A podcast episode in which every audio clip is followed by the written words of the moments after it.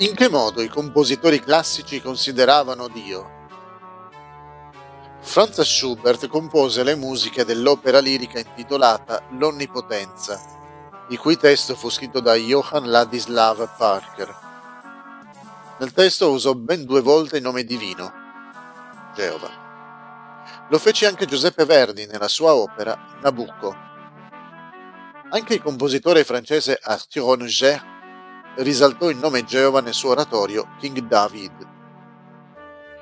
Un altro famoso autore francese, Victor Hugo, lo utilizzò in oltre 30 opere.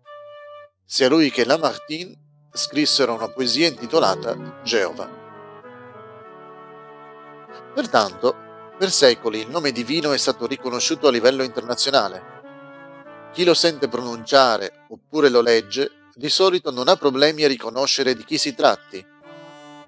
Sono interessanti le parole di un professore, Oerler,